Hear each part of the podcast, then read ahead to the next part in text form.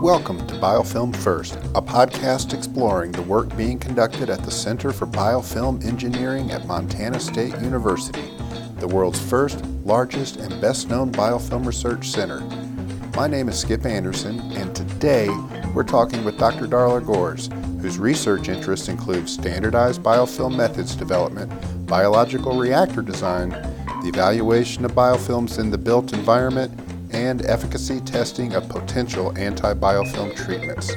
Today, we'll ask Darla about the importance of standard methods, the A S T M process, and the role biofilms play in skunky-smelling, funky-tasting draft beers. But first, Darla, who chairs the A S T M E thirty-five committee, notes that the majority of the leadership positions within the subcommittees and the main committee are filled by women. Darla, how did that come about? That's a great question. So I started A S T M. When I started A S T M, it was the late nineteen nineties, early two thousands. And on the E thirty-five committee, in the E thirty-five committee, there were some amazing women who were really leading in the area of antimicrobial methods development.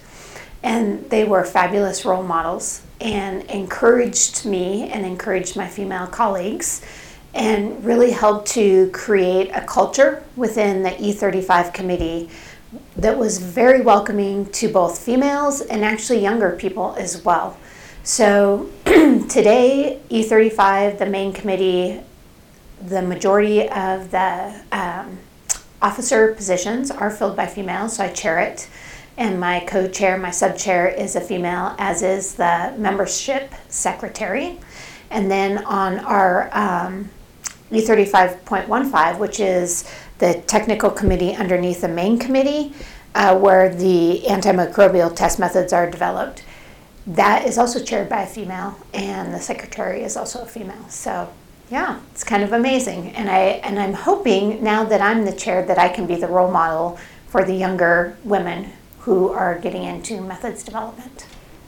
So do you have a deep bench in that regard, or are you starting to see them come up through the ranks? We are, actually. It's kind of amazing. So it's uh, A S T M has done a really good job, at least our committee has done a really good job thinking about legacy planning. And so these test methods are developed, and then every five years they need to be reviewed to make sure that they're still capturing the state of the art. And so it's important that we get uh, people who are staying up on the state of the art, who are bringing new ideas into our committees to make our methods as relevant as they possibly could be. And we have a lovely spectrum of experience levels and um, male and female ratios within our committee. Yeah.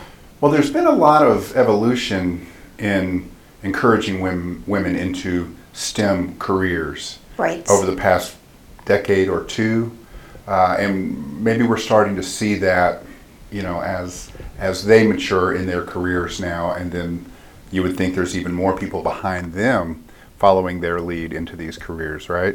Yeah, that definitely um, having more younger women get into STEM is probably a factor that's helping our committee maintain this nice balance. But I have participated in other meetings or other organizations where there still is actually imbalance in those male, male-female ratios. So it's one of those things that's lovely to see in A S T M E thirty-five. Yeah, I mean, we've all gone to a conference and the line of speakers was predominantly male, and there was a female speaker in the lineup. Have so. you been that female in the and lineup? And I have been that female in the lineup. Yes, I have. Yep. I have been the the female in the room. Well, it is great that that is changing for myriad reasons. Uh, you've been appointed research professor of regulatory science, uh, and that's a new that's a new thing. And you will develop a regulatory science program. Uh, how do you teach regulatory science? I mean, what kind of courses uh, will it include? So that's a great, great question on how you teach regulatory science. Uh, so regulatory science programs exist at other universities. And so when we were developing the proposal uh, to get the, gra- it's going to be a graduate certificate in regulatory science. And when we were developing the proposal for this graduate certificate, I did a lot of research actually in investigating other regulatory science programs throughout the United States and looking and evaluating what courses they included within their programs. Uh, so regulatory science in general is a development of tools for informed decision making.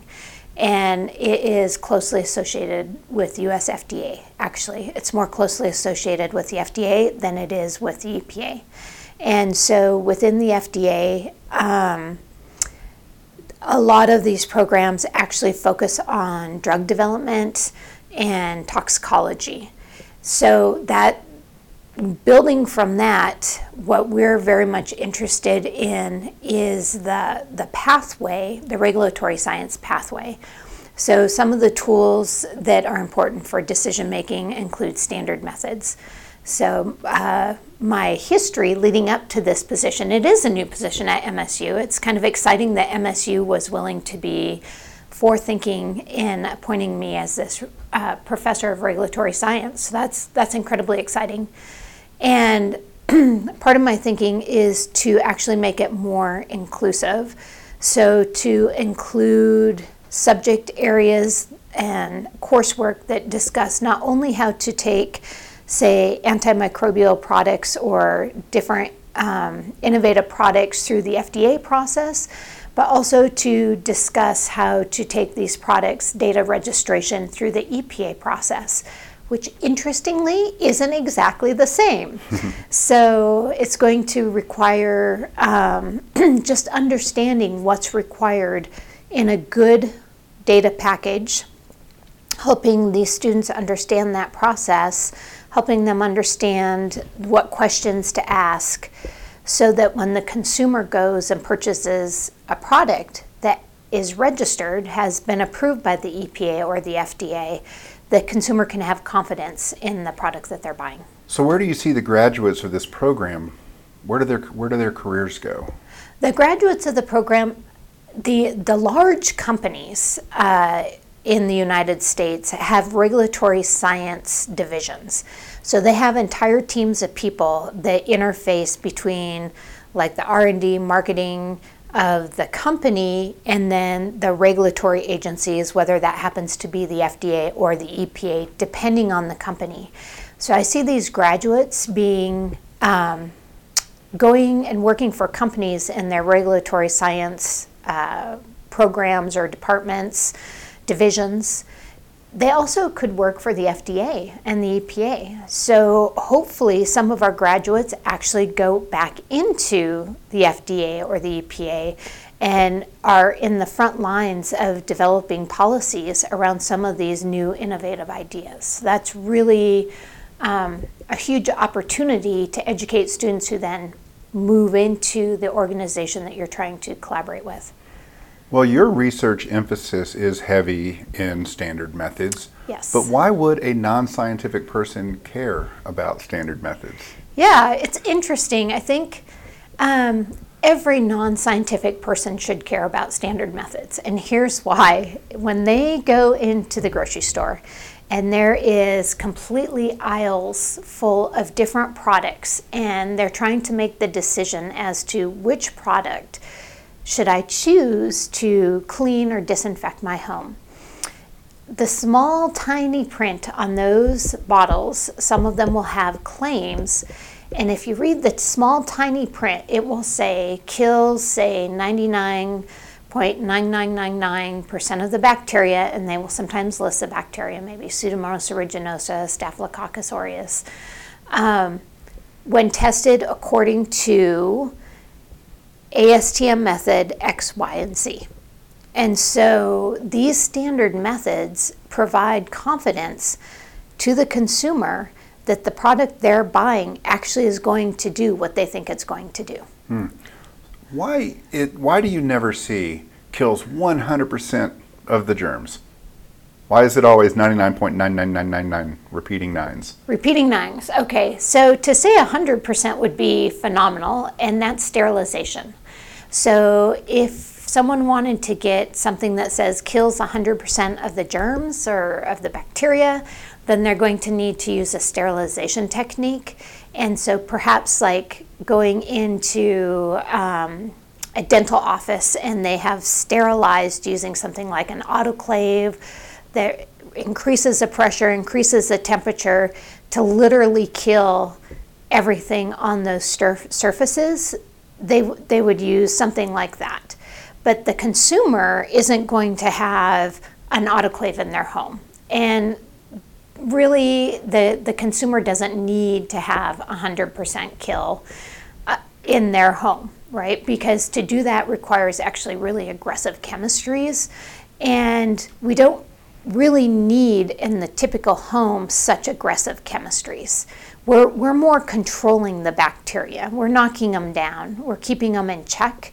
We're not making those numbers go to zero like you would want to, like in a, an operating room or something like that. That's a very different criteria. So at ninety-nine point repeating nines, it's at a level that isn't going to be toxic to most healthy people. Is, is that the idea there? That's the idea, yeah.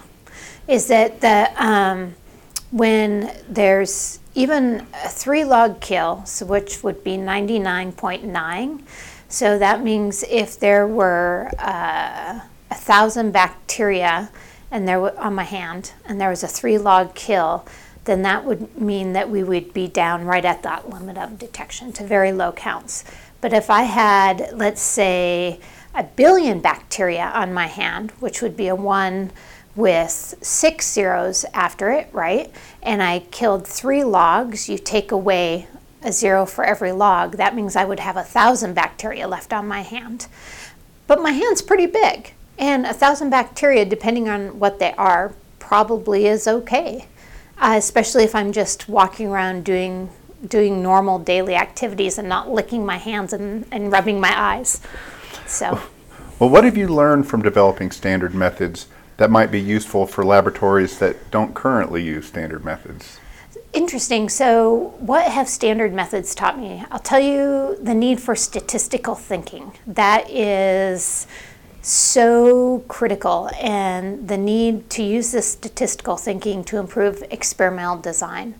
So these laboratories that that don't really embrace statistical thinking or, or don't understand the variability within their method, um, they could be coming up with such better experimental designs that would allow them to get the most information for the least amount of effort.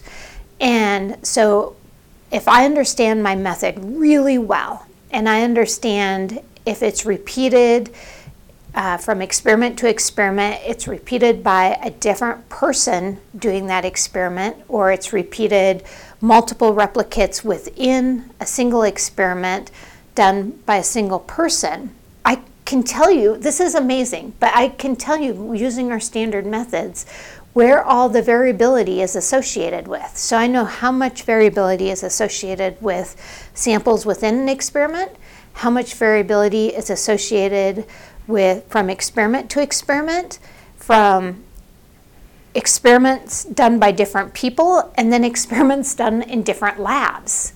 And based on that, then I can understand and come up with a design that will optimize so I get the best information for the least amount of work.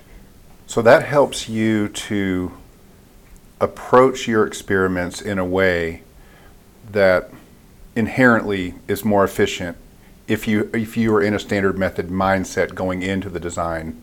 Of yes. The, so people who don't use standard methods, scientists and engineers who don't use standard methods, do engineers use standard methods? Oh yeah, engineers. Okay. A S T M was built on engineering, okay, actually, okay. So they use standard methods all the time. So people who don't, science, scientists and engineers right. who don't use standard methods, is that because they've just hasn't, haven't really been exposed to it? They don't understand that this tool is available to them? Or do they maybe they know it's there, but they don't have the statistical background to really utilize that tool? Right, so that's a, that's a good question, why scientists may choose not to use a standard method, and there's a few different reasons. Like, so one, it could be the standard method that they need doesn't exist.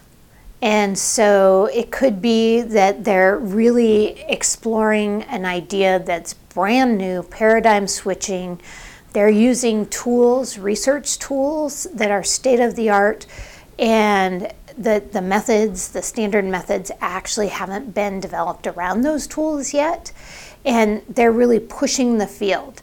And so that that's a legitimate reason, and they're gathering this initial data, this this initial information.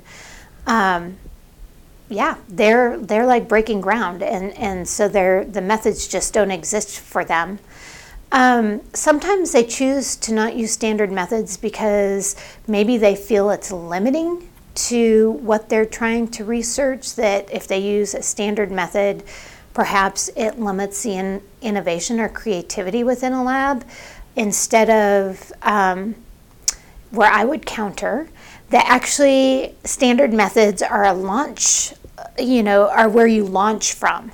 So you have the standard methods, you have the system that you understand, we understand really well, and then from that we build and expand and go on. And they really enable then for creativity. They form the basis, they're a great teaching tool.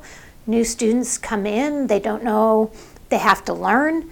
You can give them a standard operating procedure, a standard method, and it will teach them the basic skills they need to know that will then launch them forward to, to start to investigate and modify it, so it, it really does address the question they're trying to answer. So it sounds like standard methods, just that, that process helps get your data organized as it's coming out of the experiment, right? Um, but, the, but there's a heavier lift on the front end because you're organizing it in, in such a way. Is there, is there heartburn in that added work? Are there frustrations that come with building that into an experiment? So yes, I will say to develop a standard method that, uh, so my lab is responsible for five A S T M uh, approved standard test methods. And on average, it's about a five-year process from beginning to end, from developing the method, doing the incredible number of replicate experiments that allows us to get that baseline data to know how repeatable the experiment is, then to going on and doing a ruggedness test where we alter different parameters to see how the method responds to that. Writing up the method, taking it then to A S T M can take a good solid two years to have a method go through, if not more. So you're looking at a five-year commitment, and most PhD programs are about four years. And so there's a real disconnect. If the student needed to spend five years developing a standard test method, they, they would have no, that would be their PhD. Um, So yes, I think that's part of the challenge too with standard test methods, is there's a lot of initial investment in time and resources up front. So can you give us an example of a standard test method that you developed? Sure. Um, man, I there's been a few. So, okay, the one is under development right now is for urinary catheters, so antimicrobial microbial urinary catheters. And the funding for this started, uh, this project started, um, let's see, six years ago. I was funded by Burroughs Welcome to develop a standard test method for, to determine the efficacy of antimicrobial urinary catheters. Specifically, we're, we're looking at the inner lumen of the catheter. And um, the, the literature review of what methods are out there, you know, deciding what organisms to use, discussions with the experts in the field, developing the method, collecting the data. Um, and then the method was submitted to A S T M. Let's see, last October, it was submitted to A S T M. And it has now passed through the subcommittee balloting process, and it's currently being balloted on the main committee level. And so this is the whole the whole process to get this method through, and it's still not finally approved. We're very close, but it's not approved. Um, and, and there's no guarantee that it will be. And there's no guarantee that it will be. So urinary catheters, does this mean that your family at home is like, oh no, here comes mom with the specimen jars again? No, no, no. So this, so what's interesting, the beauty of um, standard test methods and what we're really hoping we can achieve, particularly with these medical test me- methods, is to get, uh, it's all done in the laboratory, right? So we're we're not collecting any samples from, from humans, but to have an incredibly rigorous laboratory test method so that we we understand how well these catheters are going to perform, and we can screen out ones that don't work as well, so that then when these companies want to move forward with a clinical trial, which is millions of dollars, uh, involves multiple patients, multiple, multiple people, I mean, this is an incredibly huge investment. The, the company goes into that clinical trial with the best information they possibly could have. And so that's that's part of the regulatory science, creating tools for informed decision making. We are trying to give companies and regulators the best data possible so that they know how to move forward with the, the decision making. Yeah. Well, the, the regulatory process is extensive. Yes. And it is involved. And, yes. Um, is there something in that process that you could responsibly maybe skip? Like, would you have a recommendation to A S T M to say, hey, you know, this is a six-year process. If we remove this one thing, it becomes a three-year process and there's no real harm? Um. In the regulatory process or in the standard method setting process? I don't know. Okay. Um, in the standard method setting process, um, one of the steps that's often skipped is actually ruggedness testing, which is what you do in a lab. You, we alter various parameters to see how what we're interested in, how the method responds. And it helps us more fully understand um, how flexible our method is, you know, how sensitive it's going to be to small changes mm-hmm. when it's done in different laboratories. We do it. It's solid science. I highly recommend it. It is in A S T M guidelines as um, not required, but, but strongly encouraged. And so, so even though it does add to the heavy lift, you still do that. We do. And you will teach that. And we will teach that because it's it's the... Um, when looking at this from a science standpoint, it's it's an important part of the process, and it really does help us understand the method. Oftentimes, that step is skipped, uh, and that, that step is just skipped over. And the risk they're taking in skipping that step is doing ruggedness testing can help us screen out um, issues like in the catheter method, pH is very important.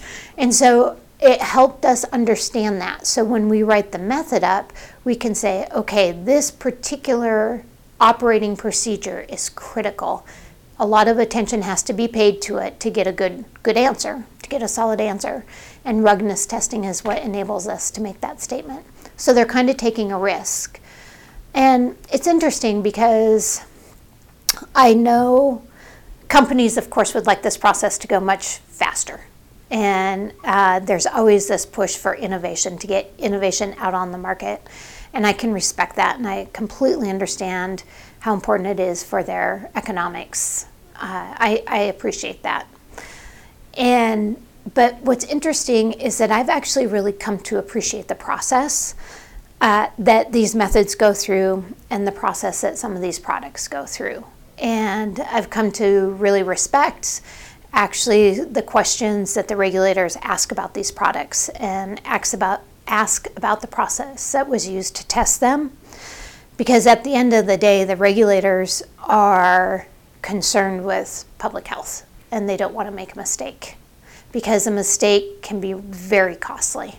So I, I can respect that, actually. I can so, really so appreciate that. So it's not as that. simple as rolling your eyes and saying, well, there goes the government again, working so slowly, so many inefficiencies. That's not what we're dealing with here. No, actually. I mean, okay, maybe sometimes, but ultimately they really have to be careful and methodical to make sure at the end of the day when they make a decision that um, the community, public health, is going to benefit based on that decision, because they're not so as concerned about a company's bottom line. They're concerned about public health, and I can really respect that, especially as an academic. I think that's why it's awesome to have academics involved in methods development, because I make no money from these products. Um, I have no vested interest. I have no conflict of interest. I can completely look at the science. I can understand and appreciate the process, and uh, can respect the process and appreciate the challenges that are are heaped, literally heaped onto our, our regulators. Hmm. Now you, an, another interesting area that you work in is biofilms accumulating in beer lines. Yes. Like the, the, the lines that connect the kegs to the tap. Yes. And first of all, do I need to be worried? Is this going to make me unhealthy? Because it's pretty widespread. Biofilm does develop in beer lines over time. That's the end of the story, right? Yes, they do. And no, you don't have to be worried. And yes, I still enjoy a glass of draft beer, so no, no concerns there. But I am sure people who drink draft beer at some point in their life have ordered a draft beer, taken a sip, and been like, huh, this isn't quite right. And the words people use, you know, they, there's a whole set of vocabulary that people use to describe beer that doesn't quite taste right. Some people will call it skunky, or um, I'm trying to, I usually use the word skunky, but it's the, the flavor profile is off. That's the nice mm-hmm. way of saying it. The, the flavor profile is off, and particularly if it's a beer that someone ha- knows what the flavor profile is supposed to taste like, you know, they can identify that, that it doesn't quite taste right. So it's a quality control question. It's not like a public health question. Um, so if I drink a funky beer, right, uh, I don't have to worry. I'm, it's not going to make me sick. No. I just might not enjoy it as much as I would have otherwise. Right, right. And so then there's a little bit of the, I just spent six dollars on this beer and I'm not enjoying it as much as I could. Um, and it's interesting because sometimes there there's other processes, like maybe there's some oxidation going on, or maybe, you know, there's something else going on in how, in the draft system that's off. It, It may not be one hundred percent due to microorganisms. Um, could be the temperature of the beer. It could be, you know, the C O two that's in there. There's, there's all these different factors that contribute, mm-hmm. but definitely microorganisms are one of the factor. Unwanted growth is one of the contributing factors to off flavors. Yep. But the, the muck that's in there isn't going to hurt anybody. No, the muck in there is not going to hurt anyone. And interestingly, um, a lot of these craft beers ha- are unfiltered, you know. And when we were studying the biofilm in the lab, um, one of the main critters that we used to grow these biofilms was basically ale yeast. Um, so we it was Saccharomyces, so which is brewer's yeast. Is what we use. Literally, it was called brewer's yeast. And so, um, and then with that, then we added some other bacteria, some Lactobacillus, um, some Acetobacter, some things that would maybe make it that kind of soury tasting. The bacteria and the yeast really like each other. They like to grow together in biofilms. Um, so it's not like this is going to hurt hurt the person. It's just, like I said, the flavor profile changes. And craft brewers are an amazing group of people, very committed to their art. And they work hard to develop these uh, beers that have very specific flavors, flavor profiles, and they want the consumer to be able to enjoy that. Well, given your work in this area, surely you've given thought to maybe improvements in the beer delivery system. Right, yes. So how to improve the beer delivery system. So interestingly, so the Brewers Association is very committed to having clean uh, beer draft lines.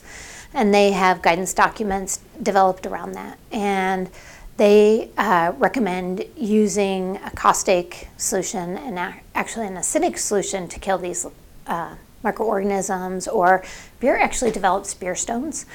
Um, within the lines, which is kind of interesting. So you use the acid solution to help remove these beer stones.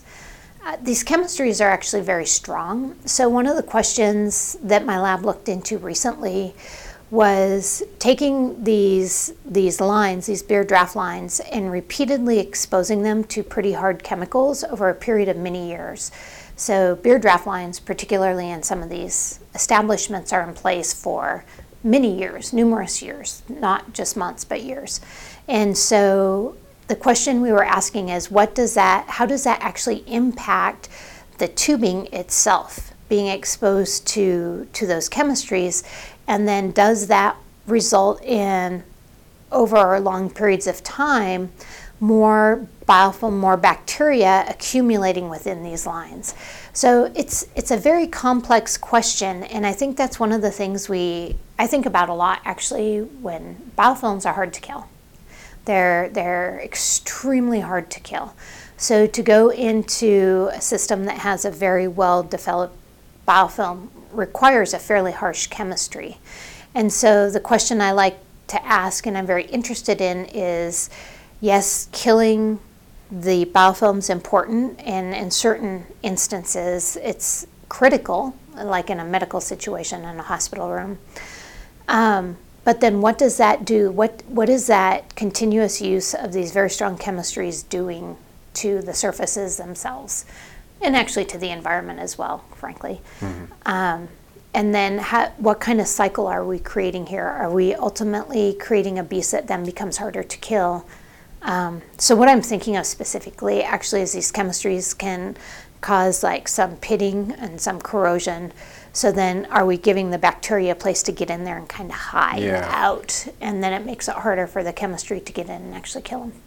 How often, how often should a, a bar replace their beer lines? Uh, replacing beer lines is non-trivial for some of these bars when the kegs are in a separate room and the beer is actually being um, transported over, like, between rooms, mm-hmm. a, a considerable distance. And so, and it may be built into part of, I don't know, like the ceiling or the floor, depending on how things are oriented. Uh, that's a considerable cost. And so maybe one of the things they could think about is making a system where it's easier to pull out an entire section and then replace an entire section mm-hmm. with quick connects at the end. Um, so there's possibly possibly some choices like that. I know material selection, people are always very interested in, are there better materials that could be used? Are there antimicrobial surfaces that could be used? Uh, One would never want a leaching antimicrobial in a beer line because that would also cause off flavors, and we do not want to be drinking beer with that in it. Um, but that is a strategy for urinary catheters, right? And really, that's just urinary catheter or beer line. It's just transporting fluids through a tube, right? And in the case of urinary catheters uh, that are only in place for a number of days or hours, as opposed to years, having a chemistry that leaches uh, is a possible solution, is a, a possible mechanism to control the, antimic- the, the bacteria, the microorganisms. The Biofilm First podcast is a production of the Center for Biofilm Engineering at Montana State University. Copyright twenty twenty-two. All rights reserved.